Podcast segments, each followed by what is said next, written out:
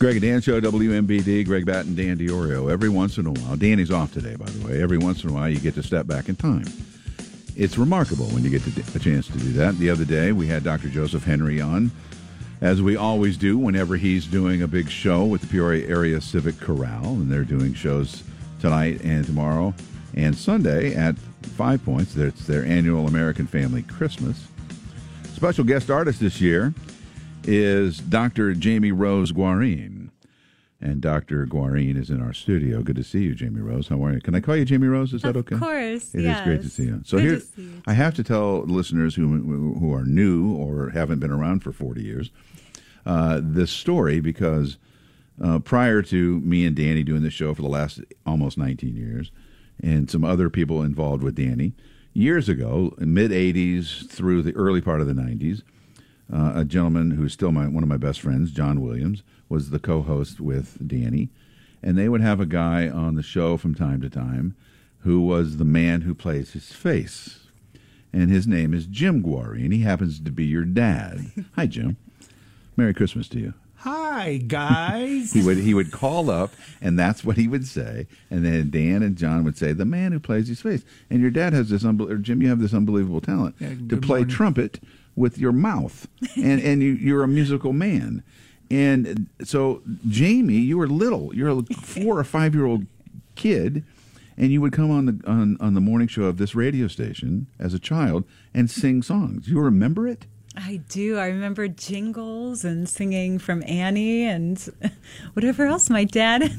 Did you, did, were you propping her out there? Were you pushing her out there? What was that? Maybe a little bit. I'm a daddy. Well, and she's very talented. So, But she was so- never bashful. and never bashful. Never bashful. If I asked her to sing, she'd open her mouth and start singing, and people kind of stand there and gawk and couldn't believe the the voice coming out of this little the- child, right? Little girl. So that became your life. It always it was your life, and you're now at University of Massachusetts. Is that Yes, right? that's what do you do there? What do you do there? So I'm a professor of voice at UMass Amherst. Nice. Um, I teach a studio of undergraduate and graduate singers, Nice. um, future performers, and mu- music educators. And you also travel around a little bit singing. You're an opera singer. That's right? correct, yes. And, and so you travel the world. I, I know I've read that, right? You Yeah. travel all over the place.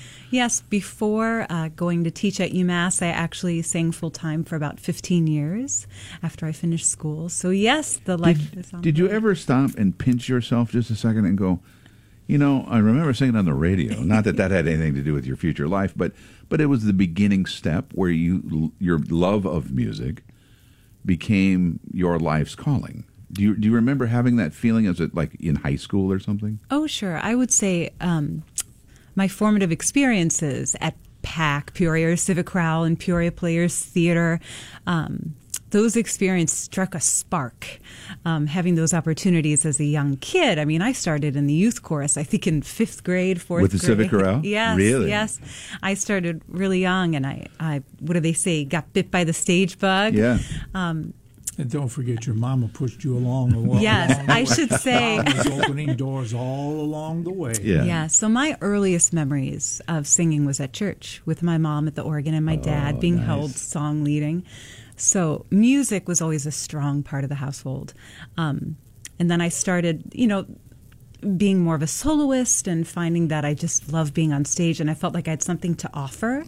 Um, that singing made people happy, and I found that that was so. Um, We interviewed a guy last week who was from uh, he's from Lebanon and he was in town doing a piano uh, show at the Peoria Riverfront Museum and we both shared this conversation about music being God's language. It is what n- unites all of us. It does make us happy. Yeah, and I think you know people talk about stage fright or things backstage. Yeah. You know, there's always that performance anxiety.